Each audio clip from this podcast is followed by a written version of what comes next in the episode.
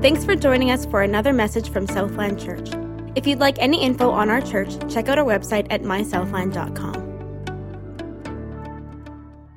Revelation uh, chapter uh, 11 and 12 and 13 we're going to cover today. We're in a series in the book of Revelation, and uh, I've been generally covering a, a, chapter a week. Last week we covered chapters 10 and most of 11. We didn't touch on on the last part of chapter 11, which, which is the seventh trumpet. I'm going to start by reading that, and then we're going to pray, and then we're going to dig in again, as always. And uh, Jesus has so much to say to us as we go through this book. But anyway, Revelation chapter 11, starting in verse 15, says this Then the seventh angel blew his trumpet, and there were loud voices in heaven saying, The kingdom of the world has become the kingdom of our Lord and of his Christ, and he shall reign forever and ever.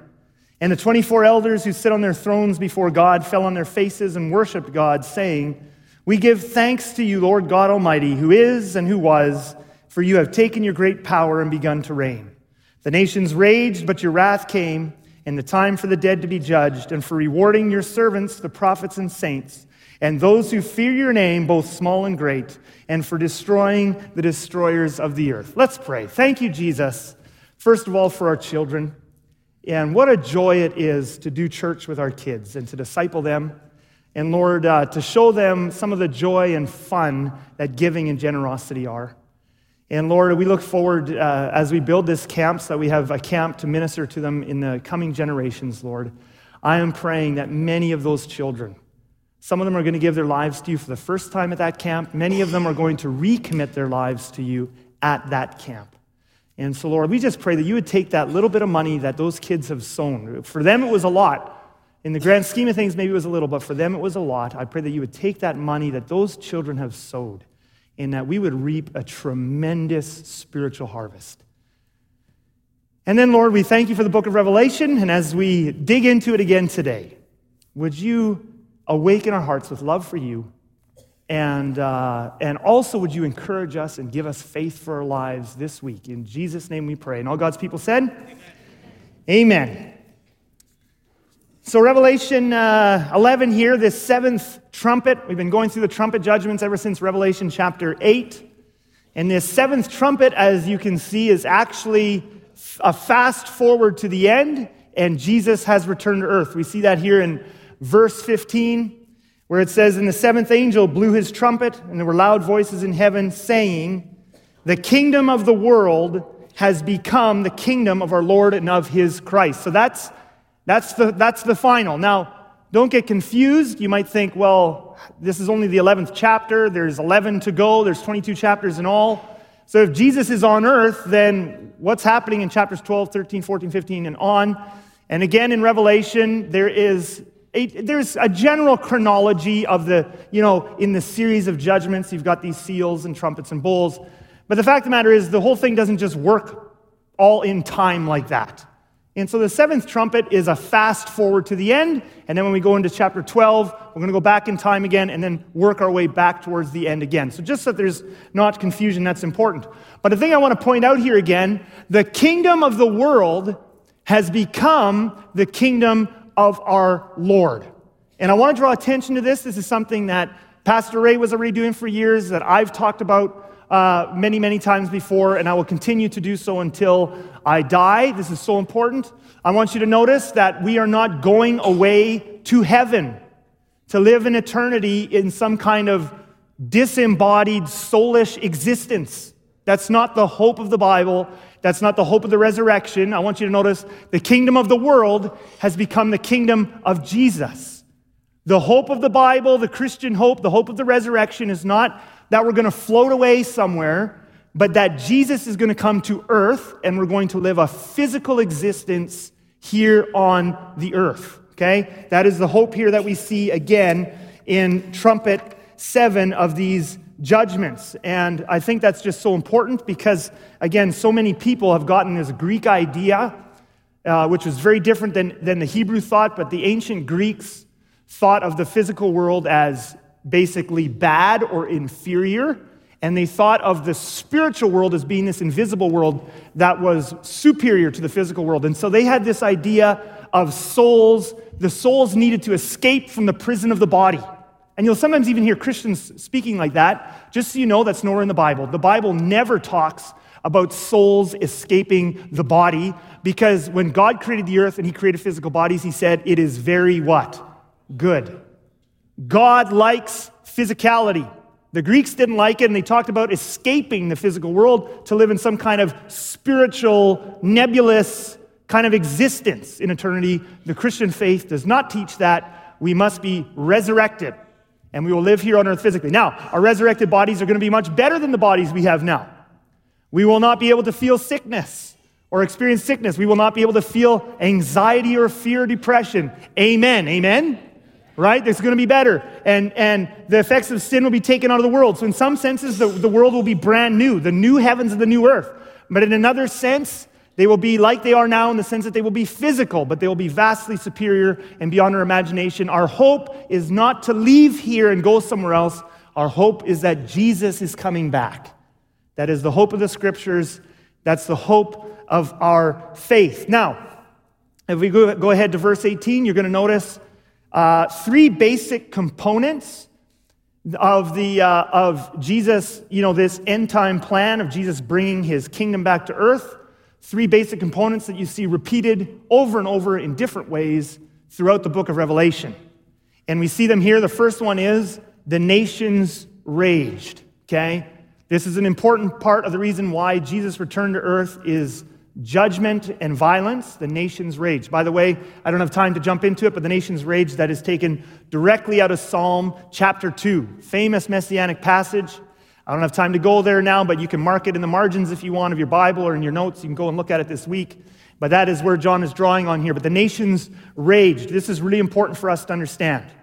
Okay? This is the condition of the human heart, and this is the condition of the nations now, and it's the condition of the nations when Jesus returns. And it's important for us to set this out because sometimes Christians get this, this kind of theology that things are going to get better and better and better and better, and then Jesus is going to return. That's not. He's coming back, and the nations are raging. Okay? Now, I, I get, you know, sometimes why Christians, you know, move into theologies like that is because we want to be positive and we want to, you know, think positively. And by the way, as Christians, we should be more positive than the world, shouldn't we? I mean, we should, when we get up in the morning, we have a reason to be happy. We have a reason to be grateful. Jesus has forgiven us of our sins. We're on our way to heaven, which is actually on earth. It's not gone, right? But, um, but we're on our way to being in his kingdom here on earth. So I get that as Christians, we should be positive and joyful. We should be more joyful than the world around us. But taking that positive, grateful mindset to the extreme of believing that things are going to get better on the earth until Jesus comes is just not uh, biblical. So the nations raged. That's happening now, and we shouldn't be shocked by it. When the nations and political systems and decisions within our own country are you know constantly against God, it doesn't mean we shouldn't stand up for justice. I mean, I'm going to be on that life hike again two weeks from now. And I, that it'll be my third year in a row because I really believe that babies should not be killed before they're born. And so we're standing up for that, and I'm standing up for that. I'm praying about it. it. Doesn't mean I'm fatalistic about things, and I hope that we can make changes here in our country. So we do that. We don't get fatalistic, but at the same time, we realize that the nature of the human heart is such that the nations hate God.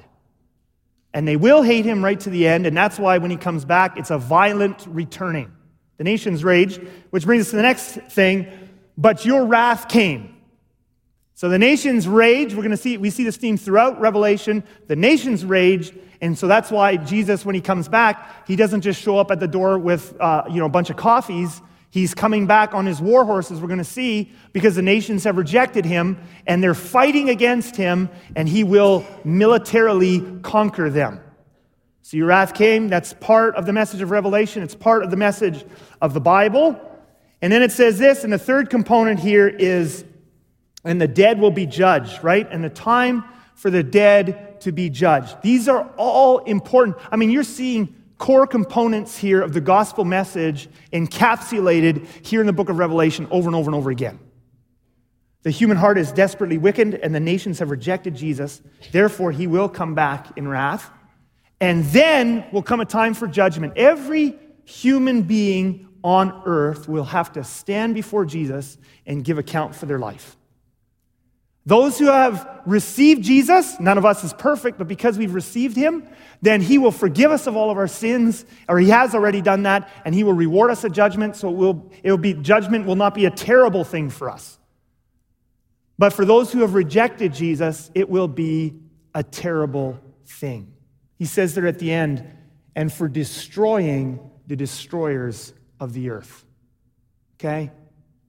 And this is actually part of the good news. Did you know that? Part of the reason the good news is good news is not just because of all the good reward we get to live with Jesus in eternity, but it's also what we're being rescued from. Amen? And as Christians, this is part of the, this is part of the motivation why we need to have an urgency to tell the world the good news. The good news is, yes, eternal life. That is the good news, and that's the main part. It's eternal life with Jesus.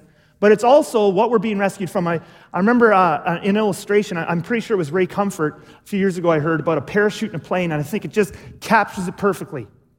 If you were on a plane and you knew, somehow you just had some information, and you knew this plane is going to crash, and someone gave you a parachute, okay? Now, already, those of you who've ever flown on a, on a, on a plane before, you know they're already not comfortable and they already don't have enough space unless you're tiny, right? Now, someone comes up to you and you know this plane's gonna crash and they give you a big old parachute. You're gonna just put the parachute on. It won't matter that it's, you're not gonna complain about the buckle that's pushing into your back or, you know, I'm even more squished than I was before. You're not gonna complain about those things. You're gonna be thankful for that parachute because you know this plane is about to crash.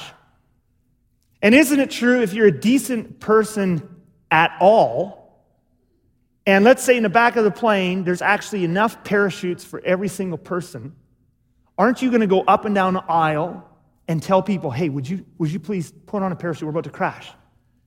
Now, some of them might not believe you. We're not going to crash. It feels great. You look out the window, it looks fine out there. We're not going to crash. Please put on a parachute. Yes, we are going to crash. Please put on a parachute and you'll be safe. I don't want to put on a parachute. It's uncomfortable.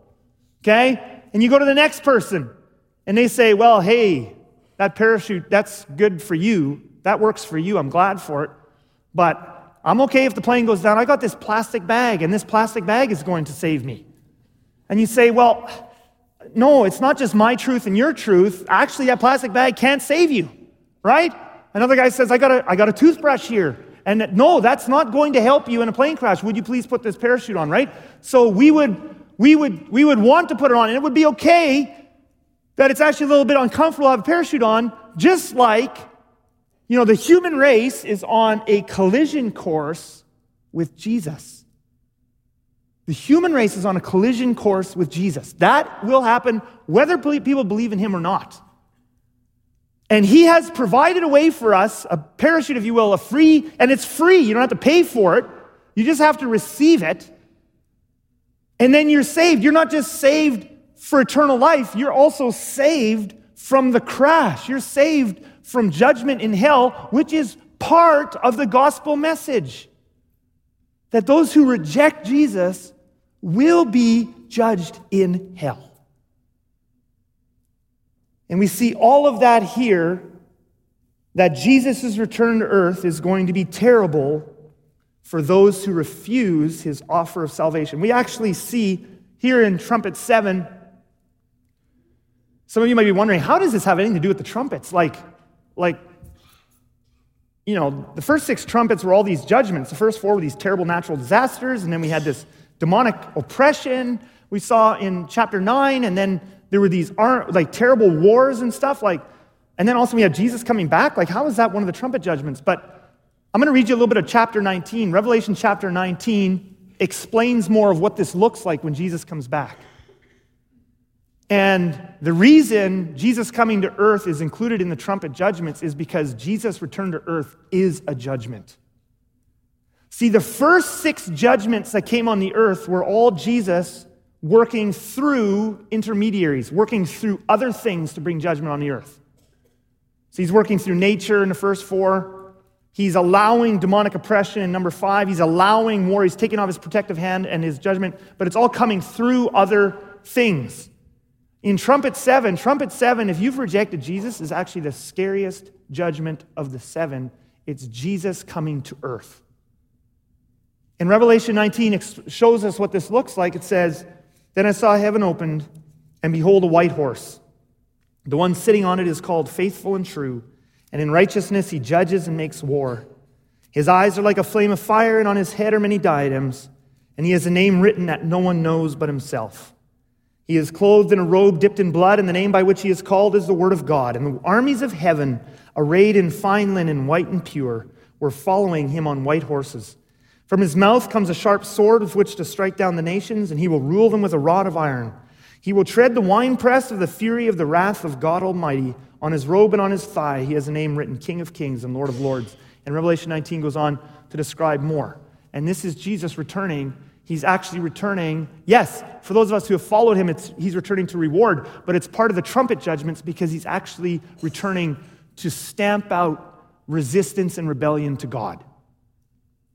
And it's an awful thing, it says in Hebrews, to fall into the hands of the living God. And that's why the seventh trumpet is also considered the third woe. We remember this from Revelation chapter 11. The second woe has passed. Behold, the third woe is soon to come. Remember in the trumpet judgments, they're split up. The first four are really bad, but the second three are the worst because they're called woes. And trumpet seven, Jesus returned to earth for the wicked, is, is considered one of the woes. Now, I want to stop here and just for a moment talk about the fact that Jesus, because we always have to balance this. And as a preacher, I always feel this tension we have to, I have to preach a really balanced view of who Jesus is. So, first of all, it's important that we not just leave out the, the, his, the judgment side. We can't make God in our own image. We have to look in the scriptures and what does it say about God? Okay? At the same time, people can take these judgment passages and then they, they can make Jesus into a monster. Jesus is not a monster. He's not, don't view this like him coming back in wrath and crushing resistance. Do not think of this as Jesus you know, running all over the earth, indiscriminately killing women and children and oppressed people and poor people and slaves and stuff like that. That is not in any way the biblical description of Jesus' return. He's coming back to, to fight against the wicked and those who have rebelled or who are rebelling against him. But he's not coming back to just indiscriminately kill. If we go back to Revelation 11, I want to highlight that last, pat, that last uh, sentence again. The nations raged, but your wrath came, and the time for the dead to be judged. Uh, and those who fear, you know, both small and great, and for destroying, you see it at the end, the destroyers of the earth. Now, I know some, some people here might be tempted to put a modern spin on this. Oh, destroying the destroyers of the earth. This is like an environmentalist passage. I can, I can totally see people doing that with this and going, oh, destroying the destroyers of the earth. It's the Jesus coming back to kill all the polluters, right? All the guys running too many coal plants and, and, and uh, dumping stuff into rivers. Now, again, Genesis is very clear that we are to be stewards of the earth. I mean, it's a, it's a sin for us to just waste, lay waste to the earth. It's a sin for us to just wantonly pollute and, and do terrible things to the earth. But that is not what this passage is talking about. This is not a Greenpeace passage, okay? When he's destroying the destroyers of the earth, the first century Christians who are reading this, they don't even know about environmental movements. There is no such thing. When they read Destroyers of the Earth, they are immediately thinking of something. They have a picture in their mind. They have a picture in their mind, first of all, of the Emperor Domitian, who was a wicked, debauched leader who oppressed not just Christians, but lots of people, who tortured, who lied. They're thinking of the tax collectors and local governors who taxed them so harshly that some of them would starve. They're thinking about the soldiers who would sometimes take girls from their families and, and turn them into slaves if their parents couldn't pay their taxes. They're thinking of those are the destroyers of the earth. They do not have a picture here of Jesus coming back and just killing human beings. They have a picture of him coming back against the wicked and the oppressors. Okay? That's the picture here. I think that's important. I actually believe, okay, and, and Revelation, this, by the way, is a huge theme in Revelation. And we'll see that when we get to chapter 14 and some of these other places, chapter 19. In Revelation, um, when Jesus comes back, there's a real focus on those who have taken the mark of the beast. And we'll talk about the mark of the beast uh, yet as well, because I know lots of people have all kinds of crazy ideas about that. And we're going to take the crazy out of the mark of the beast. It's one of my goals, okay? But anyway, one of the focuses is those people who have specifically worshiped the beast, that God's wrath is against when he comes back. I actually believe and I'll, I'll defend this point more in Revelation 20. I actually believe there's many people on the earth who, who when Jesus returns, who have not persecuted Christians, uh, who have not explicitly you know, rejected Jesus. They've been oppressed, they've been whatever, they've all sorts of things. When Jesus comes back, I actually think many of them will, be, will have a chance to repent at that time, okay? And I'll defend more of that when we get to Revelation 20. Um, but in the end, I believe there's only, and, and this is, I'm just helping you have some proper thinking here about judgment. I really think that in, the, in eternity, I think there's only two groups of people. In eternity, I think there's two groups of people. See, uh, and on the, one, on the one side, you're going to have people who absolutely love Jesus and they're with him you know, in the new heavens and new earth. And then there's going to be people who absolutely hate Jesus. Those are the ones cast into hell. And I don't think there's going to be any middle ground. And let me explain that to you. See, right now, we have all kinds of middle ground. You've got, you know, on, on the one extreme, and nobody, I don't think any human being is perfectly there. on the one extreme, you have wholehearted love for Jesus. And I don't think any of us is there yet. I think, you know, that's at the resurrection. But there's wholehearted, pure, passionate love for Jesus. On the other side, there's wholehearted hatred for Jesus. And really, the human race, all seven billion of us, we're somewhere in the middle. You got people who really, really love Jesus, and then you got people who love Jesus, and then you have people, they've given their lives to Jesus. They're his kids, but they struggle with all kinds of worldliness and, and different things. And then you've got people who don't really know about him or who kind of just are ignoring or walking away. And then you've got people who are opposed to the things of God. And then you've got people who hate Jesus. You've got this whole continuum. I think part of what Jesus is doing in the end times is emptying out the middle ground. See, because in heaven, there's not going to be, eh, think of it this way in heaven, there is not going to be anyone who just says, Yeah, I like Jesus. You want to, you want to go worship Jesus today? Eh, I don't know if today, maybe tomorrow. I'm going to tell you right now, there will be nobody like that in heaven. Nobody's going to be me about Jesus in heaven. You know why people are me about Jesus on earth right now? Because we have never actually fully seen him. When we actually meet Jesus, anybody whose heart is soft in any way is going to passionately love him. You won't be able to help yourself. It won't be like your devotions here on earth, which can sometimes be boring because our heads were so busy and we got worldly things. And then there's, there's, we, you know, there's lies and there's wounded and there's all kinds of things that build up that keep us from really fully knowing Jesus here on earth. And so sometimes we struggle with our devotions and we think, well, I'm just not spiritual enough. As I know it being spiritual enough, when you see Jesus as he really is, there's no in between ground. It's like, oh my goodness, why did I waste all that time in my life over with this stuff? You are the ultimate joy, right? Like Paul says in Philippians 3, verse 8, he says, Indeed, I count everything, and this is Paul before he's even resurrected, so he's not perfect. But he at least knew Paul, he at least knew Jesus enough to say this, indeed I count everything as loss. Everything I could ever want, everything I could ever dream about, everything I could ever have, every experience, every, you know, traveling trip, every accomplishment, I count it all as loss because of the surpassing worth of knowing Christ Jesus my Lord.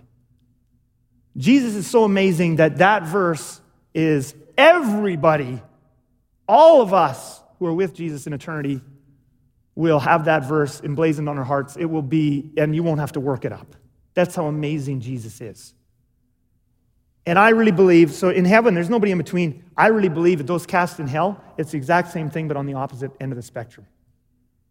I do not believe anyone is cast in hell who is, oh, Jesus, you're so amazing. I, I, I wish I would have, I wish I, I wish I could live with you forever. Anybody who would do that, do you know what Jesus would do? Ha! You're saved. If they could do that, he would for sure take them. Jesus is not casting anyone into hell who's like, I love you, Jesus. I wish I had known more about you than I would love you. No way he's throwing anyone like that into hell. Forget it. The only ones who are going into hell are the ones who hate him. And that's part of the reason I really believe there's an urgency on us, the choices we make in this lifetime, and to tell people the gospel because by the choices you make in this lifetime, your choices are all either softening your heart more and more so that in the day when you see him, you will love him, or they are hardening your heart more and more and more so that on the day that you see him, you will reject him. And so we need to tell people because there's people all over in here, and we need to tell them, receive Jesus. We need to tell them the truth so that they're not hardened by lies and deceit, so that in the end, we find them like in Revelation. So many people are actually literally fighting against Jesus when he returns and hating him and hating his word and hating the truth. So that's trumpet seven as Jesus returns to earth. Then we have chapters 12 and 13, and I'm again, I'm, we're gonna. It's the forest. I want to look at the forest. I don't want to get lost in the details in the trees. I think sometimes it's just so helpful to get an overview of some of these chapters. And in many ways, a number of the commentators I like to uh, look at and see their thoughts. And uh, many of them talk about chapters 12 and 13 being the theological center of the book. And I actually think that's true in many ways. I think chapters 12 and 13, some of the theological core of what's happening in Revelation flows right out of trumpet 7, right out of Jesus coming to earth. And so the, you say, again, why not just end the book after trumpet 7? Jesus is back on earth. This is great. Stop. No need to have the other 11 chapters. Well, John, in the inspiration of the Holy Spirit, says, no, no, you need to know some other things. So we fast forwarded to the end. His kingdom is coming to earth. That's so now we know we're going to win. Awesome. But then now in chapters 12 and 13, he's got to explain something. Why are things so bad now? And why, as Christians, do we have to suffer? And so in chapters 12 and 13, we're going to read about a, a cosmic, a massive war that is going on between Satan's kingdom and God's kingdom. That's the whole point. Chapters 12 and 13 go hand in hand. They're two sides of the same coin. Chapter 12 is going to show us what's happening in the spiritual realm that doesn't mean it's not real, it just means that we don't see it with these eyes. Chapter 12 is behind the scenes. What's happening with Satan and the angels and God? And then chapter 13 shows us how what's going on behind the scenes is played out on the earth, the things that we can see. They go hand in hand because the two are linked. Okay, what happens in the spiritual realm affects what's happened. You see the effects in the physical realm. I'm going to use an analogy. This analogy falls far short.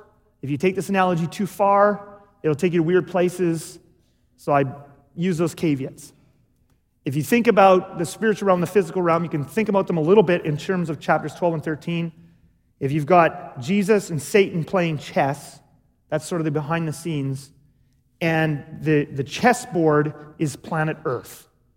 So the spiritual battle that's going on is being played out on the earth. Okay? Now, that analogy breaks down very quickly in so many ways. Okay? First of all, Jesus and Satan are not evenly matched. Okay? So don't, don't even think about it. We see that in Revelation. Jesus wins. He wins clearly. He made Satan, so there's not, no issue there. The second way that it breaks down is human beings are more than just pawns. On Judgment Day, nobody will be able to say, hey, I did it because Satan made me do it, that won't hold on Judgment Day. However, the book of Revelation is very clear that there's these powerful demonic forces and the things that happen, the big political things, the wars, you know, terrorism, some of these huge trends we see on earth, Revelation actually tells us those things are they are being moved by powerful demonic forces. You can't take out the spiritual element. Revelation won't let us do that. So Revelation 12 is behind the scenes. I'm going to read it to you now, big chunk. And Revelation 13 is what we're going to see on earth as a result of what's happening behind the scenes. So, Revelation 12, if we start in verse 7, says this Now, war arose in heaven. Okay, so there's the war. Michael and his angels. Now, Michael, it's not, he, he uh, pops up in only a couple of places in, in the Bible. One is in the book of Daniel, and, and John is drawing heavily on the book of Daniel in, chapter, uh, 12, in chapters 12 and 13. The Bible doesn't give us much information about him. In the first, in first century Judaism, they, they believed that God had these seven really super powerful archangels, and Michael was one of those archangels. So it seems like the, the, the Bible writers probably think that too, but it doesn't explain it exactly to us. But he's some kind of powerful angel. So now war arose in heaven, Michael and his angels fighting against the dragon. So now this is something we don't see with our physical eyes. It's real, but we don't see it. We're not going to see a big guy with horns and a bunch of in the sky flying around, boop, boop, boop, lightsabering each other with, you know, no. Okay? We don't see it. Okay? But it's real. And the dragon and his angels fought back, but he was defeated, and there was no longer any place for them in heaven. And the great dragon was thrown down, that ancient serpent who is called the devil. By the way, that's the connection to Genesis. Now, of course, we all grow, you know, many of us grow up in the church. You grow up with some kind of Christian influence here in this area. So we just automatically, when we read in Genesis, we just automatically assume the serpent is Satan. Because, of course, that's just, but do you know that nowhere in the Bible does it say that until here? Until you get to Revelation, doesn't tell you that the serpent is Satan, okay? It's just part of what we grow up with, and this is where we get it from. So, and the great dragon was thrown down, that ancient serpent who is called the devil and Satan, the deceiver of the whole world. He was thrown down to the earth, and his angels were thrown down with him. Okay, so, so far, again, this is still behind the scenes. So keep reading. Verse 12 Therefore, rejoice, O heavens, and you who dwell in them, but woe to you, O earth. Okay, so this is going to have implications for planet Earth. This spiritual battle we don't see will have implications for Earth. Okay? For the devil has come down to you in great wrath because he knows that his time is short. And when the dragon saw that he had been thrown down to the earth, he pursued the woman. Now, I think in my next message, I'm going to come back to 12 and 13 and just fill in some details. But in this message, I just, I just really want to just give the overview so it's under, you can understand its place in the book and you can understand what's going on. Um, but so for now, you can just, the woman is very likely, most likely, some kind of reference to the nation of Israel or faithful Israel, okay? But the Jewish people. He pursued the woman who had given birth to the male child, who is Jesus, obviously. And then now we see this. Then the dragon became furious with the woman and went off to make war on the rest of her offspring. Now, again, this is still behind the scenes. We're going to see what this looks like in just a moment when we get to chapter 13. But you're not going to see a great horned creature with a pitchfork stomping over the earth and trying to get Christians. And yet, it's true. He is furious. He's going to make war on Christians, and we're going to see the results. But it's not, this part is still behind the scenes. Okay? On those who keep the commandments of God and hold to the testimony of Jesus. By the way, who are those who hold to the testimony of Jesus and, and keep the commandments of God? Christians. Okay? Now, the next verse, we get to chapter 13, we're going to see the physical outworkings, but I just want to stop here for just a moment on those two things. It's really interesting to me that this is how John defines what a Christian is. Because very few Western Christians, and I've said this not just in Revelation, but actually very few Western Christians, people who've grown up in the church all their lives, actually define Christianity the way the Bible does. And I always find that very interesting. Most of us, if we were going to define Christianity, we're going to say the devil's making war on Christians, well, we would just say he's going to make war on Christians. And of course, they weren't really using that term yet. But we would just say those, so if we weren't going to use the term Christian, we would just say he's going to go make war on those who believe in Jesus. See, we have come to uh, basically define a Christian as someone who just believes in Jesus. But, and by the way, that's super important. We see it here those who hold to the testimony of Jesus. It's really important. I don't want to take that out. You have to believe in Jesus to be a follower of Jesus. But the Bible does not reduce Christianity to just believing in Jesus. What does it say here? On those who keep the command, and, and by the way, there's no or in the middle, it's an and, it's two things. On those who keep the commandments of God and believe in Jesus. Now that's interesting. What are the commandments of God? This is John writing this in the first century. He is uh, one of the apostles, one of Jesus' disciples, and he's also a thoroughly Jewish Jew. When he writes the commandments of God, do you know what he's talking about? Basically, the Ten Commandments and all the moral code that goes with them in the Old Testament. Okay, he's not talking about circumcision and all those things. He's talking about the moral code in the, in the Old Testament. And John, under the inspiration of the Holy Spirit, does not define Christianity as just someone who believes in Jesus. To him, a Christian is more than someone who just believes something in their head, it's someone who cares deeply about righteous living. A Christian is someone, yes, you have to believe in Jesus. Yes, yes, yes, that's in there. I'm not taking that one out. It's and, not or. A Christian is someone who believes in Jesus and who cares very deeply about integrity. That's a Christian. I believe in Jesus, absolutely, yes. And that also means that every day I care deeply about integrity in terms of the things I say I don't like to talk behind people's back or slander them. I don't like filthy talk to come out of my mouth. I, I care, a Christian is someone who believes in Jesus and cares deeply about telling the truth and being honest in their business dealings.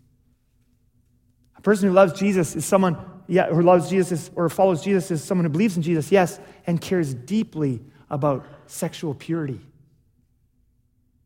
Who cares deeply about honoring their leaders and honoring their parents. And you just go through the Ten Commandments. That's, that's a Christian. Someone who cares deeply about right living. And then, of course, none of us is perfect. Who keeps the commandments of God perfectly? And that's why us Christians are so darn happy. Because every morning we get up and we remember, oh, I'm forgiven. Thank you, Jesus. Oh, he's so amazing. And he forgives us again today. And guess what? I care deeply again today about righteous living. I care deeply about righteous living because that's what a Christian is. You're following Jesus, that's what you care about. And that's who Satan hates. Satan doesn't just hate people who believe in Jesus, he hates these people who love Jesus and love righteousness. This group of people who resist him. So, next statement. Now we're going to see behind the scenes how this looks in the physical realm. And Satan stood on the sand of the sea and now we just move right into chapter 13. And I saw a beast rising out of the sea. And you're saying, whoa, whoa, whoa, whoa. I thought this is the part now where we, it's going to explain to us what we see. Are we going to see a beast rising out of the sea? Well, it's imagery. We'll get there. I saw a beast rising out of the sea with ten horns and seven heads, with ten diadems on its horns and blasphemous names on its heads. And the beast that I saw was like a leopard. Remember these three animals. Its feet were like a bear's. So a leopard, a bear, and its mouth was like a lion's mouth, and to it the dragon gave his power and its throne and great authority. Now, a lot of people, Christians at this point, they're reading their devotions and they're going, I give up. What on earth is going on here? What on earth? Okay. Chapter 12, I kind of got. And now a beast is coming out of the ocean, lion's mouth, bear's feet, leopard. Skim to the end of the chapter. Let's get to something more applicable. What on earth is going on here? Well, again, John is drawing heavily on the Old Testament. And the Old Testament is going to explain to us what this is, and then you're going to see what we're going to see. This is all coming out of Daniel 7. Now, we could put Daniel 7 and Revelation 13 side by side, and I could show you parallel after parallel after parallel after parallel after parallel. Like there's so many, it's crazy. I'll just show you one little passage and then the explanation, because Daniel 7 actually tells us what this is. So let's go to Daniel 7. In the first year of Belshazzar, king of Babylon, Daniel saw a dream Daniel's having a vision, and visions of his head as he lay in his bed. Verse 2. Daniel declared, I saw in my vision by night, and behold, the four winds of heaven were stirring up the great sea, and four great beasts. So remember in Revelation 13, we saw a beast come out of the sea. Here in Daniel 7, we see four beasts coming up out of the sea, different from one another. The first was like a lion and had eagle's wings. Remember the lion in Revelation 13. And behold, another beast, the second one like a bear. Remember Revelation 13 has bear's feet. None of this is an accident, obviously. After this, I looked at another, behold, another like a leopard. So the beast is, remember in Revelation 13, the beast is like a leopard. So John is taking his beast is a, is a combination of these beasts in Daniel 7. Okay, and we could look up a ton of other parallels, very fascinating stuff. But I just want to skip ahead a few verses in Daniel 7 and just see what he says this beast is. As for me, Daniel, my spirit within me was anxious, and the visions of my head alarmed me. I approached one of those who stood there and asked him the truth concerning all this. So he told me and made known to me the interpretation of the things. These four great beasts are. He's going to tell us what they are. These four great beasts are four kings who shall arise out of the earth. So these beasts are not demonic creatures, they're not fallen angels, they are kings. They are political entities. Kings is governments, nations. They're, they're real things. So in Daniel 7, he sees four wicked empires, four kings with these wicked empires rise out of the sea. In Revelation 13, we see one beast. So it's a wicked empire. Now, specifically, Revelation 13 is foreseeing ahead to a specific empire that's going to rise in the days just before Jesus, and Jesus is going to conquer it. But remember what I've been telling you throughout the book of Revelation, Revelation throws, shows us patterns. It's not just pointing ahead to something in the future, it's showing us patterns right now. Already many antichrists have come, John said, right? Already there have been many beast empires. So, what does it look like when Satan is at war with Jesus' kingdom behind the scenes? What do we see on earth? We see wicked empires and we see wicked political systems come into power to oppress and tyrannize. Particularly, they will focus on Christians, oftentimes Jewish people as well, but then they will, they will persecute all kinds of people. But we look around the world today. There's always spiritual forces behind these things. I sometimes wonder why more non Christians, why more atheists don't think about this. Why, throughout history, are there so many evil nations and evil kings? Why? Why would people want to do that? How do they come to power? How do they stay in power? How do you have a North Korea right now, three generations on, of the most wicked leaders you can possibly imagine? And, and you, you look there, and the, the, the Christians are so few there, but it's not even just Christians. They tyrannize everyone. It's absolute tyranny. It's hellish.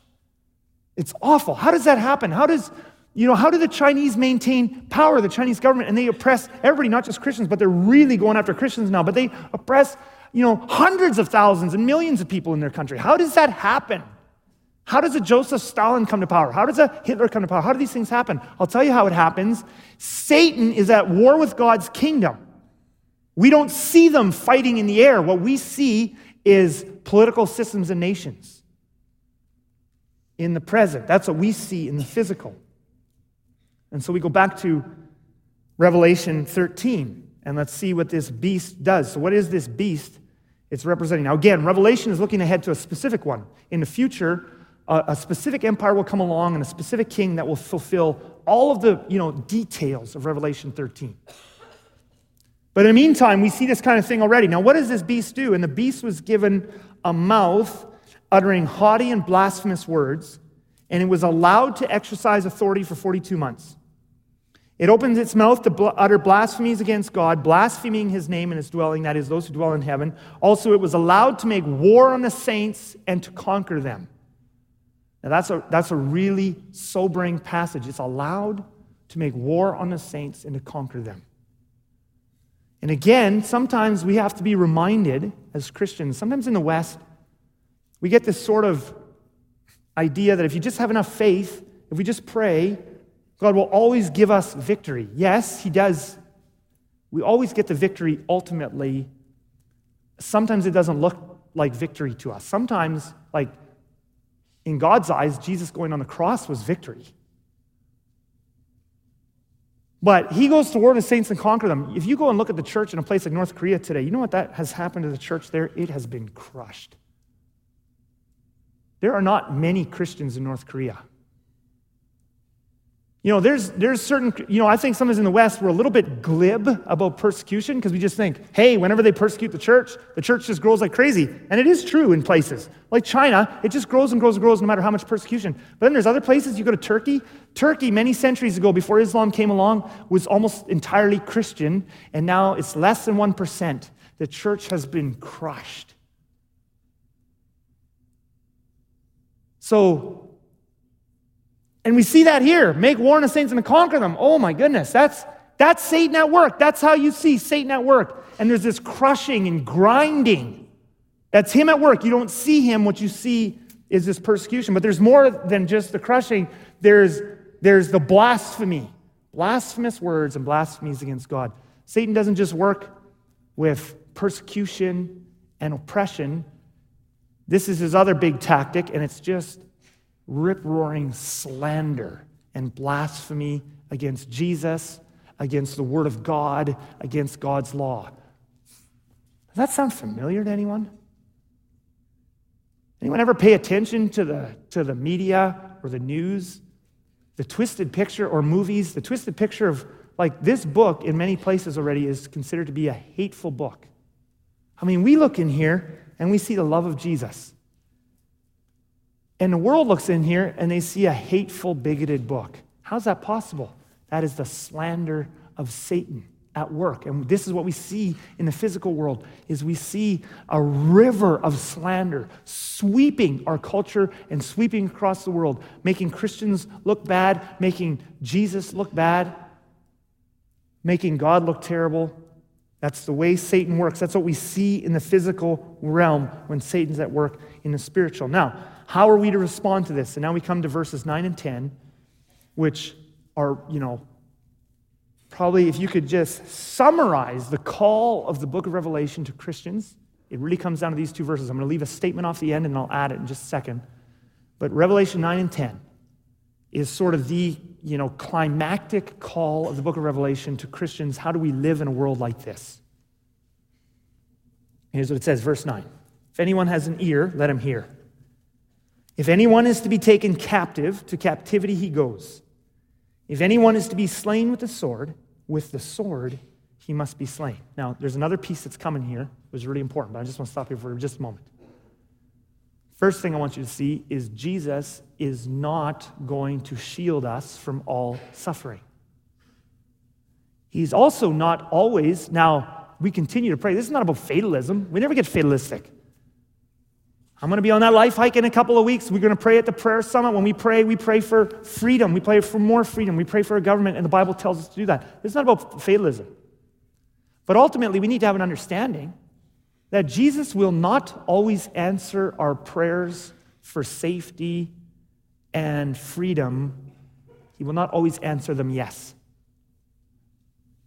And what happens to our Christianity then?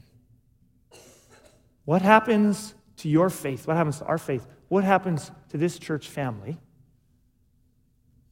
when it comes to a place where Jesus does not say yes to our prayers for more freedom and more safety and more protection? Okay? Well, Jesus has a call for us, and this is what he says. Here's a call for the endurance and faith of the saints. Two things endurance and faith. Endurance, faith. What are you going to do when, what, what do we do as a church? You know, one of the things we have to understand is do you know that Jesus on Judgment Day is not going to judge success here at this church by attendance numbers and giving numbers? You know he's going to, you know he's going to judge our faithfulness as a church by, or judge success, sorry, I should say, is by our faithfulness. So what happens if in the future something happens and we get, you know, crazy media attention or something again, and attendance starts to go down because people are afraid to go here. Is that going to mean that we're failing at our job? What happens if stuff gets passed and all of a sudden, you know, like in many countries around the world, there's no kind of charitable status for giving to a church? They don't want you to give to a church. What would happen if that goes and giving goes down? Would that mean we're failing at our calling? I'll tell you what success is. Success is enduring and faith endurance. We make it to the end, and faith. We don't just grit our teeth and endure. We have faith. Faith in what? I'm going to tell you two things. Faith in what? Because it's not just an endurance of grit your teeth and get through. We're actually supposed to be joyful, turning the other cheek and showing the love of Jesus while we endure. How do we do that? Two things we need to have faith in. It's a faithful endurance. First, we win in the end. We win in the end. That should make all the difference for how we endure. Okay? And the only way I know how to explain, I was using this last night. I did not know my mother would be here this morning. Um, but many people, including her, she's actually here at church today, which is really awesome. First time uh, in a while. She's been backsliding, but no, no, she's been, uh, she had surgery. But, you know, lots of people, I know her, you know, my grandmother, many others here in church we know have had knee replacement surgery, okay? And so a number of you will no doubt know people have had knee replacement surgery, okay? And it's, uh, it's, it's an awful surgery. Like they, they literally, they, they cut your leg off here and they cut your leg off here and then they put ends on it and give you a knee. I, I hope none of you here is about to get one this week or in the next month or so. You might just want to cover your ears, okay? But so it's, it's horrific. They just, they, they cut it off, okay? Now, um, and then recovery is really, really painful, okay? Really painful. It takes a long time to recover and it's horrifically painful. Now you say, why on earth would anybody want to go through something like that? Like, here's, the, here's what's going to happen. They're going to cut your leg off in a couple places, then they're going to put it back together, and you're going to experience horrific, horrific pain for a long, long time. Who wants in? And yet, people are signing up on lists. They're, they're in, in, they, they get on a list because they want to get this surgery done. Why? I'll tell you why. Because you can, you can endure anything if you know there's something good on the other side. Isn't that true? I'll, I'll, I'll, sign up for you know, a couple of months of really bad pain and intense, you know, working your way back to walking if what it means is before I could hardly walk and I had lots of pain, I'll go through really bad pain. So on the far side, I can get my mobility back and have no pain. I can endure a lot to get to that other side. Isn't that true? That's the same thing the book of Revelation is telling us. Rather than getting bitter and ticked off at God and compromising and giving in, we are constantly painted this picture Jesus' kingdom is coming to earth. The plane is about to crash. You can put up with an uncomfortable parachute for a while. It might be uncomfortable being a Christian, but you can put up with it because you're being saved. We win in the end. And it's not just persecution. For right now, we don't have persecution, anything like what a lot of people in the world have right now. But the one who must go into captivity, to captivity he goes. The one who must be slain with the sword, to, to this, with the sword he must be slain. You've been given a life. And some of you spend too much time wishing you'd been given a different life. You wish you'd been given an easier life. You wish you hadn't gone through this, or you wish you hadn't gone through that. But you know what? The one who must go to captivity, to captivity he must go. You've been given the life you've been given. So, what are you going to do about it? You know what Jesus is saying? Endure. Instead of being bitter about it, endure. There's something better on the far side. The life you've been given, you've been given. Now live it out and trust in Jesus and be a witness to those around you as you do that. And you know, there's a second thing. It's not just that we win in the end. You know, the second thing that's really amazing is He's already in control right now. If I go back to that knee surgery thing again, when you go to get that double amputation, you don't just go to your neighbor's wood shop and say, Would you just get your Black and Decker out? I'll put my leg up on here, and can you just quickly do this? Now, essentially, that's what they're doing to you at the hospital, but, but you don't just have hope in the end. You have hope that the surgeon is in control at all times, yes? I'm willing to go through this because I trust that this surgeon, now hopefully he's not, you're not his first one, right? Hopefully, you're number three or 400. You know, enough that he's got experience, maybe not so much that he's already getting bored, right? But anyway. Um, but you're, you're willing to go through horrific things if you know that the surgeon knows what he's doing. That's faith. Here's a call for the endurance and faith of the saints. You have faith in two things. In the end, it's all going to be worth it.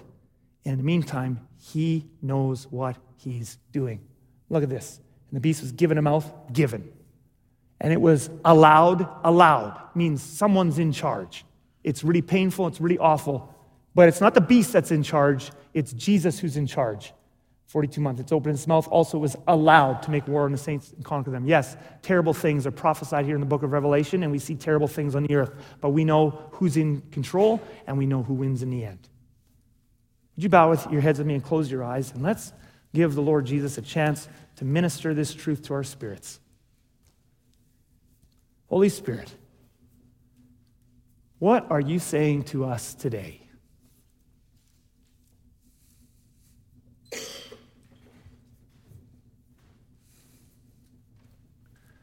Lord Jesus, some of us have had to go through a lot more stuff than others. But Lord, your call to all of us is to endure and be faithful. And Lord, we don't want to just do the grit your teeth and endure. We want to do the be thankful in all things, endure. Thank you that you are in control, even right now, like a surgeon. You are in control. And thank you that in the end, it's all going to be worth it. I pray that you would minister to each person here this morning. If anyone is afraid of the future, pray that you would take that fear away. We are in your hands. If anybody is in the middle of something right now that makes them want to give up and get bitter, I pray that you would touch them with your truth as well. In Jesus' name we pray. Amen.